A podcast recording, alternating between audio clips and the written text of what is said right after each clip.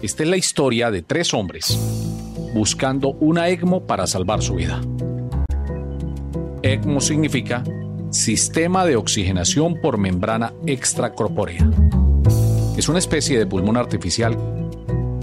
¿Qué tan complicado es conseguir una terapia ECMO en Colombia en tiempos de pandemia?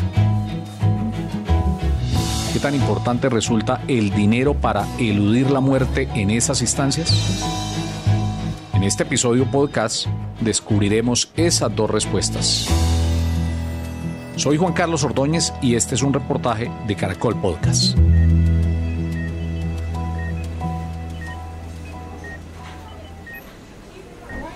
La Fundación Cardiovascular es una clínica privada de Santander, en Florida Blanca, un municipio al sur de Bucaramanga, donde se han establecido otros centros médicos de prestigio y una zona franca especializada en servicios de salud. Es un procedimiento complejo, sofisticado, también de alto riesgo. En la Fundación Cardiovascular trabaja el médico Leonardo Salazar. Permite salvar a algunos pacientes. Se realiza en personas que ya nada más está funcionando y que tienen un riesgo de muerte mayor al 80%. Solo tres meses después de que comenzara la pandemia en 2020, la clínica empezó a recibir pacientes de COVID.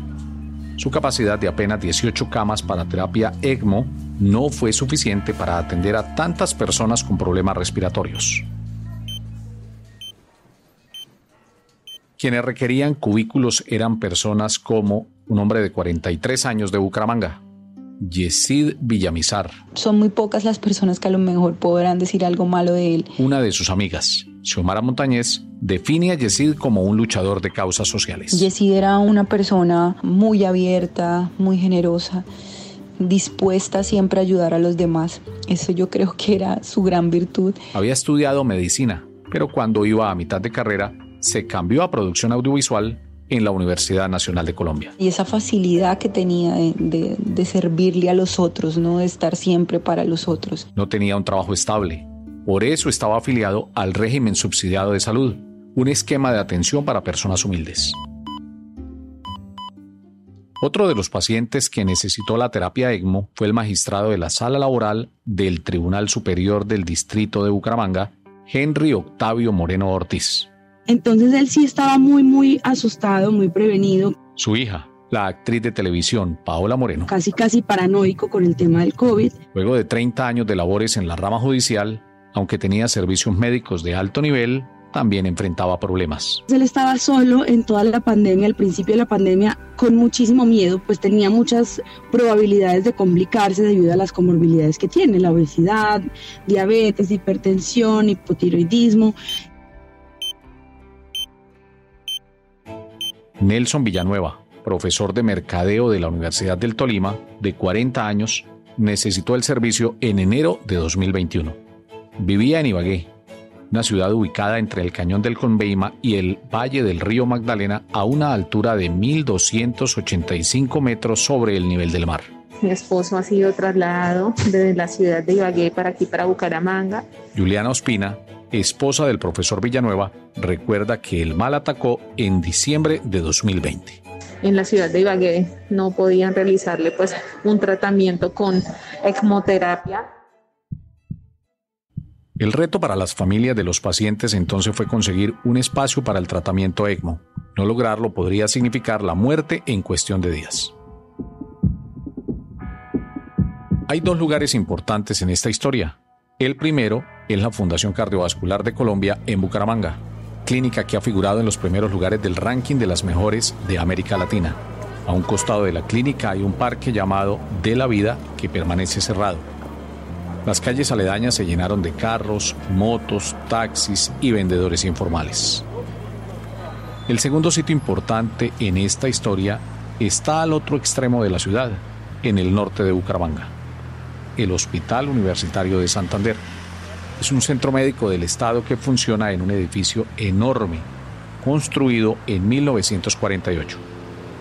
Por el occidente, un barrio muy tranquilo de casas y calles amplias. Por el oriente, hay en cambio mucho ruido, pues allí está la carrera 33 de alto flujo vehicular.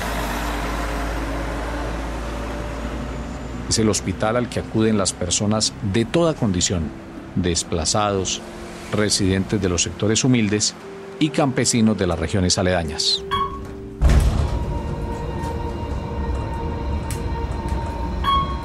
Desde uno de los pisos más altos del hospital se ve el sur y el centro de la ciudad. Si alguien observa con detenimiento podrá ver desde allí el edificio donde funciona Caracol Radio en Bucaramanga. La madrugada del miércoles 17 de febrero de 2021, uno de los teléfonos asignados al servicio informativo de Caracol Radio sonó varias veces. Caracol Radio, buenos días. Linda Sánchez. Sí. Periodista. Listo, bueno, ya vamos al aire. Del otro lado de la línea estaba Yesid. Juan Carlos, ya se les informó y se les informó a las jefes. El estudiante, activista de derechos humanos que había contraído el COVID. Que estas habitaciones están cerradas, no tienen un punto de ingreso de aire y tienen un extractor. Llamaba desde el Hospital Universitario de Santander. Entonces el poco aire que hay en las habitaciones sale cuando estamos tratando de saturar, no podemos. Yesid aseguró que sabía de lo que hablaba. Aparte de que luchamos con el COVID, estamos luchando con ese extractor. Había cursado varios semestres de medicina.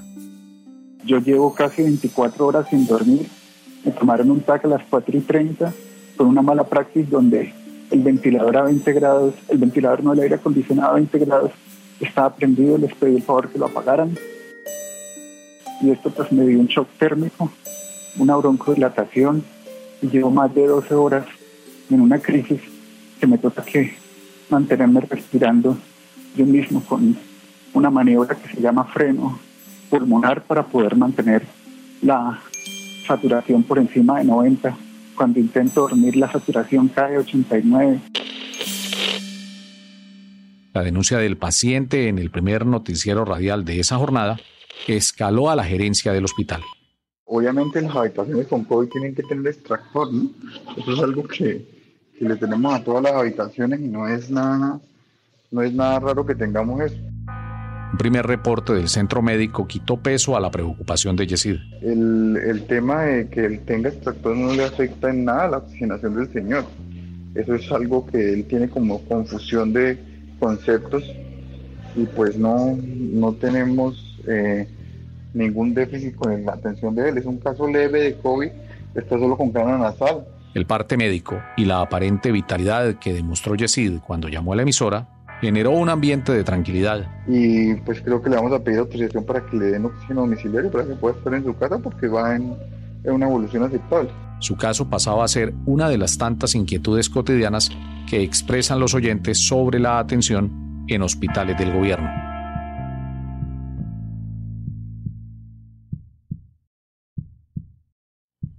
A los pocos días de la primera llamada, el caso de Yesid volvió a sonar en los medios de comunicación. Su condición había empeorado y era necesario remitirlo a otra institución que tuviera los servicios de terapia ECMO. Que resulta que el hospital universitario Esta es la voz de una de sus hermanas, Mari Luz Villamizar Cristancho. necesita remitir a mi hermano a la Fundación Cardiovascular para que le realicen una terapia ECMO, que es especial, pues para es como un- una clase de pulmón artificial que lo va a ayudar a un poco en su situación. Activadas las alertas a través de los medios, el hospital universitario empezó a emitir comunicados. Declaró entonces que esperaban la aceptación de otro hospital para su traslado. Abro comillas. La S Hospital Universitario de Santander se permite informar que el viernes 26 de febrero, debido a la condición crítica que presentó el paciente Yesid Ernesto Villamizar Cristancho, se solicitó de manera oportuna la remisión para soporte de oxigenación membrana extracorpórea ECMO, ya que no ofertamos este servicio y estamos a la espera de la aceptación del centro médico para su traslado. Cabe resaltar que desde que ingresó el paciente a la institución, se le ha brindado toda la atención necesaria por parte de nuestro equipo médico y especialistas, informándole de todo su proceso a su familia. Entendemos el dolor y la preocupación que sienten, pero solicitamos de manera respetuosa no desinformar a la opinión pública frente al servicio brindado por la institución. Cierro comillas. El comunicado está firmado por Carlos Ibarra, subgerente médico de la S Hospital Universitario de Santander. Yesid dependía de las gestiones que pudiera lograr su EPS, Medimás. Esta es una de las empresas señaladas por el gobierno de enormes debilidades para la prestación de los servicios.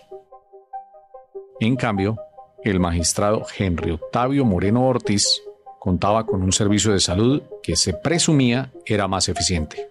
Sus problemas de salud se iniciaron a finales de diciembre de 2020 y hacia el 28, 29 de diciembre más o menos, él se empieza a sentir un poco mal. Recuerda a su hija Paola Moreno. A nosotros nos había dado COVID ya en, en noviembre, a mi esposo, a mi hija y a mí.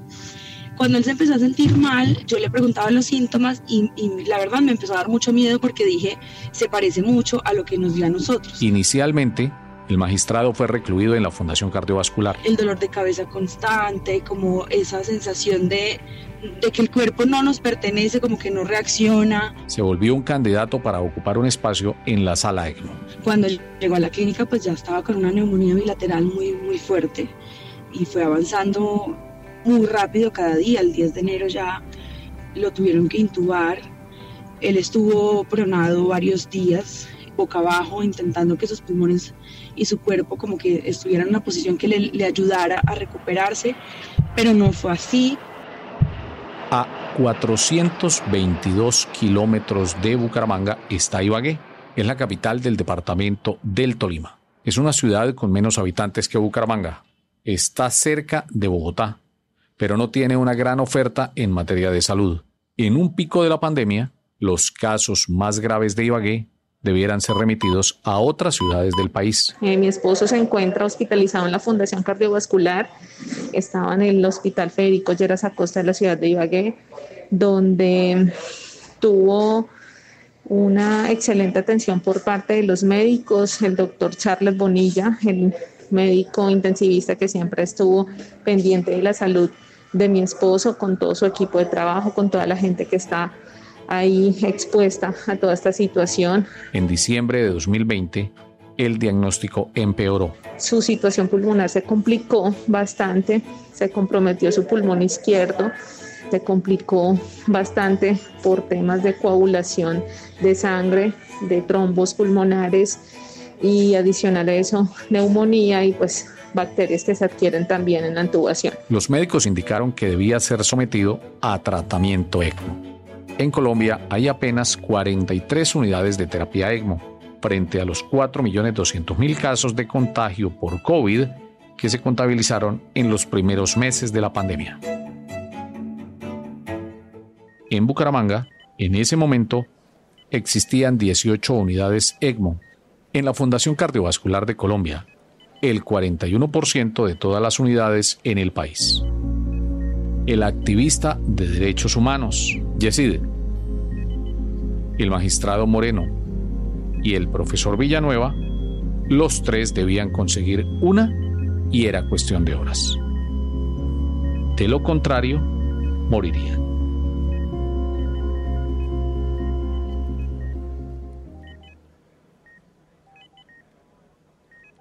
De los tres casos, el de Yesid fue ampliamente ilustrado por los medios.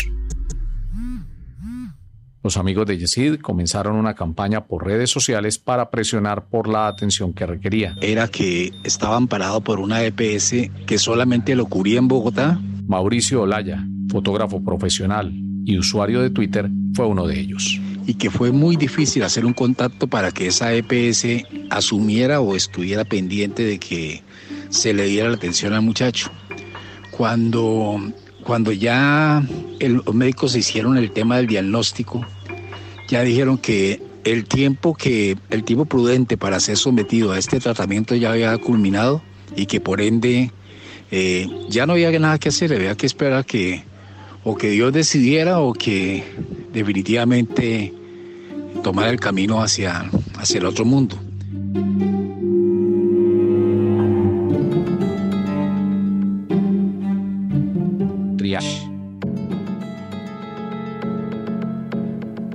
Los hospitales en el mundo usan un sistema para clasificar a los pacientes en los servicios de urgencia. Triage o triaje. triaje 5, cuando el paciente no tiene un riesgo evidente para la vida, hasta triaje 1, cuando requiere atención inmediata. Hemos conocido también un término que define quién vive o muere en tiempos de pandemia, triaje ético, para establecer prioridades de atención en UCI o ECMO. El médico Francisco Silva, director científico de la clínica Chicamocha de Bucaramanga, explica el concepto.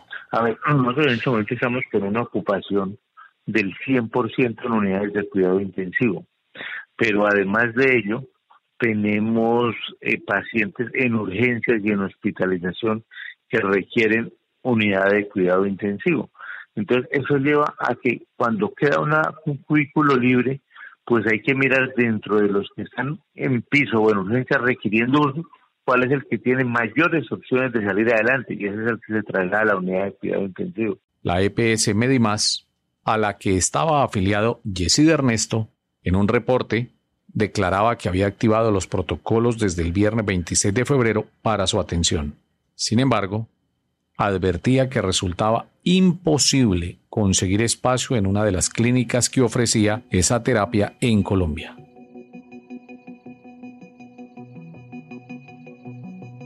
A principios de 2021, la mamá de Yesid interpela a uno de los médicos que lo veía en el hospital universitario.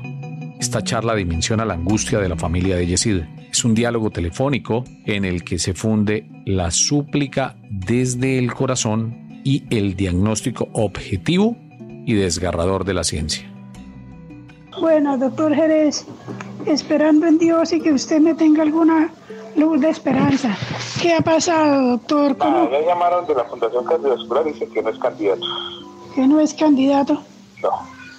Ay, Dios. mandamos, ya puse eso en el reporte, ya me mandó, mandó diciendo que Fundación dijo que no.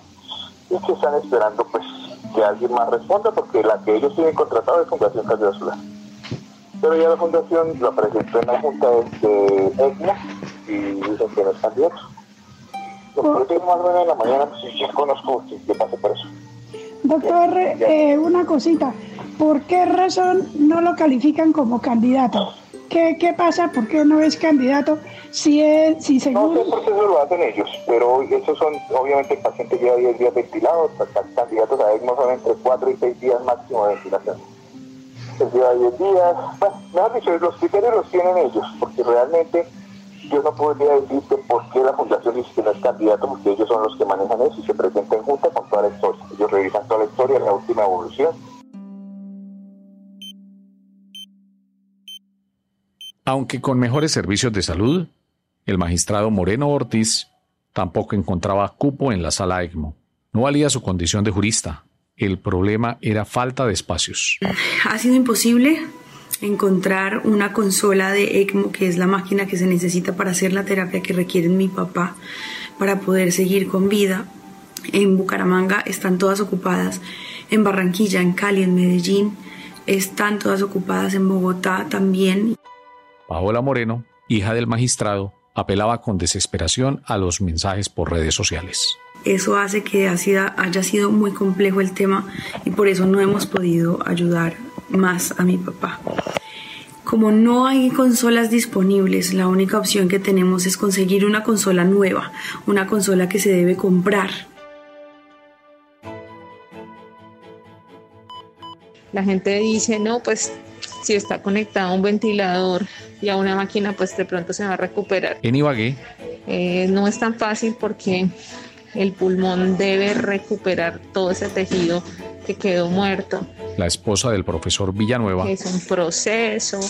Eh, posterior a eso vienen unos, unas secuelas. También vivía su propio drama para encontrar una sala ECMO. Por eso, porque no había en ese momento allá esa atención urgente que se requería con esa máquina especializada. Es por eso que nos reciben aquí en la ciudad de Bucaramanga, en la Clínica Fundación Cardiovascular, una lotería, porque realmente estas máquinas, con todos los casos a nivel país de COVID, no están tan disponibles y ahí es donde empiezan a suceder los milagros y nos responde la Fundación Cardiovascular que tienen una máquina y una habitación disponible y somos remitidos desde la ciudad de Ibagué para aquí, para Bucaramanga.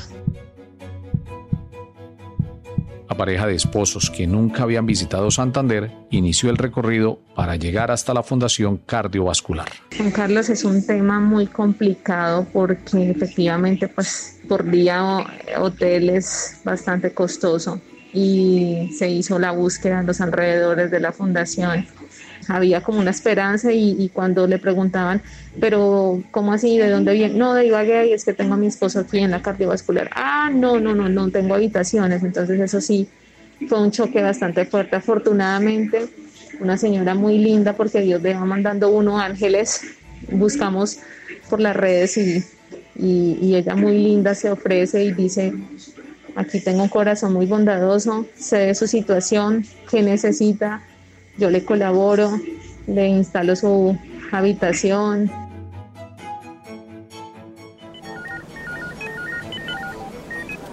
Si la especie humana puso una sonda en Marte, ¿cuál es el motivo para que, ante la coyuntura sanitaria, sean tan pocas las máquinas de este tipo que ayudan a salvar vidas en Colombia? Es un interrogante que resuelve el médico Jorge Gómez Duarte directivo de la clínica de Bucaramanga. El problema que tiene es el costo eh, muy alto, ¿no? Ahora, pues, eh, debido al COVID, pues hay una demanda muy alta, pero no es utilizable en muchas eh, patologías. Es reemplazar prácticamente el pulmón mientras se desinflama. Y eso está presentando ahora con el COVID, pero anteriormente, pues, no era tanta la demanda, ¿no? Hay en el país muy pocos sitios para esto. En Sudamérica, a raíz de la pandemia, ha crecido la oferta de este servicio, pero antes éramos prácticamente, éramos únicos en, en Colombia. Las palabras de premonición de Yesid, emitidas a través de la radio en la madrugada del 17 de febrero, se cumplieron. Yesid murió el martes 9 de marzo de 2021 en el Hospital Universitario de Santander, sin haber llegado a una unidad ECMO. Allegados al fotógrafo Yesid Ernesto Villamizar Cristancho confirman que luego de 15 días en el Hospital Universitario de Santander falleció esta madrugada. Su familia y amigos también le dieron una batalla para lograr que el reconocido activista de derechos humanos fuera admitido en la terapia ECMO en la Fundación Cardiovascular de Colombia.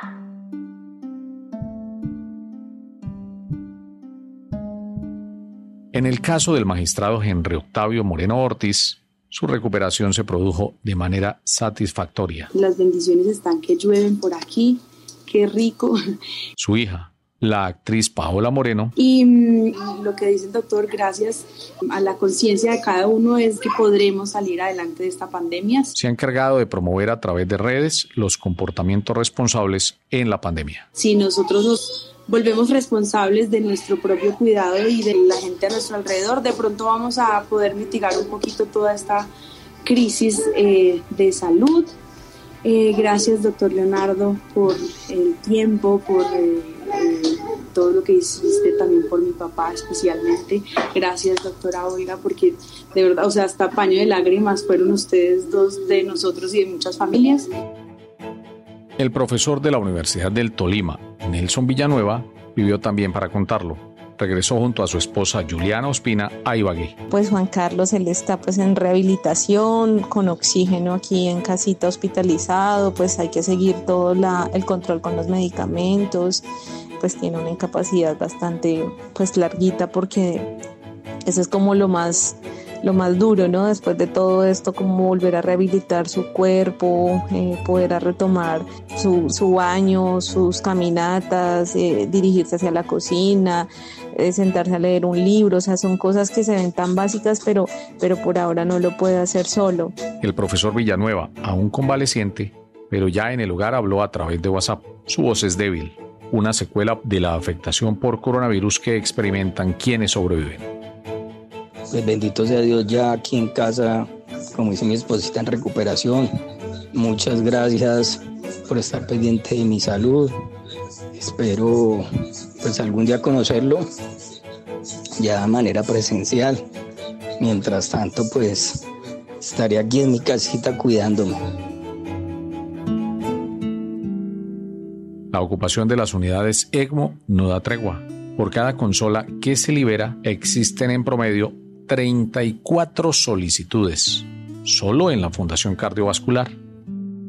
¿Qué pasa con las 33 personas que no la consiguen? Mientras avanzaba la pandemia, los pedidos por una cama desde varios lugares del país aumentaban. De ahí que la Fundación Cardiovascular haya empezado los trámites para ampliar la capacidad. A pesar de que estamos creciendo, um, que hemos eh, evolucionado de pasar de 18 camas ECMO. El médico Gómez Duarte, directivo de la clínica que vivían full y que llegaba gente de todo el país y quedaban del orden de 40, 60 en turno. Crecimos y en este momento estamos en 30, pero eh, esperamos en unos 20 eh, días, 30 días estar en una capacidad de 40 camas eh, para ECMO, que es una, una terapia con excelentes resultados en casos muy críticos. Los estudios de Caracol Radio en Bucaramanga pasaron mucho tiempo con muy poco personal. En emisoras como Caracol Radio, una de las primeras noticias de cada día era la cifra de nuevos contagios de COVID. También la cuenta de las vacunas que se aplicaron a diario. Los esquemas de teletrabajo en Bucaramanga se mantuvieron durante largo tiempo, con una población de 2.100.000 habitantes y un flujo de vacunas irregular. Entre las llamadas que siguieron entrando a la emisora y redes sociales, hay comunicaciones de familias de pacientes necesitando espacios en las salas UCI y en los cubículos de terapia ECMO, llamados desesperados de auxilio. Conservar o perder la vida depende de ese trámite. Dedicado a quienes murieron esperando un espacio de este tipo en el país. Soy Juan Carlos Ordóñez y este fue un reportaje de Caracol Podcast. Hice este trabajo en 2021. Conocí de primera mano las historias contadas aquí. Las familias de los pacientes acudían a medios como Caracol Radio para ejercer presión en la búsqueda de un espacio en las salas de la terapia ECMO. Estábamos en confinamiento, el teletrabajo se había impuesto y como ocurrió en el mundo entero, el COVID hizo estragos entre familiares, amigos y relacionados. Las entrevistas fueron realizadas por Linda Dayana Sánchez, César Augusto González y Juan Carlos Ordóñez. La edición de este episodio estuvo a cargo de Félix Riaño, Alejandro Riaño, Frederick Orloff y Mariana Cigalotti. La pieza gráfica fue diseñada por Miller Suárez y las piezas musicales son licenciadas por Epidemic Sound.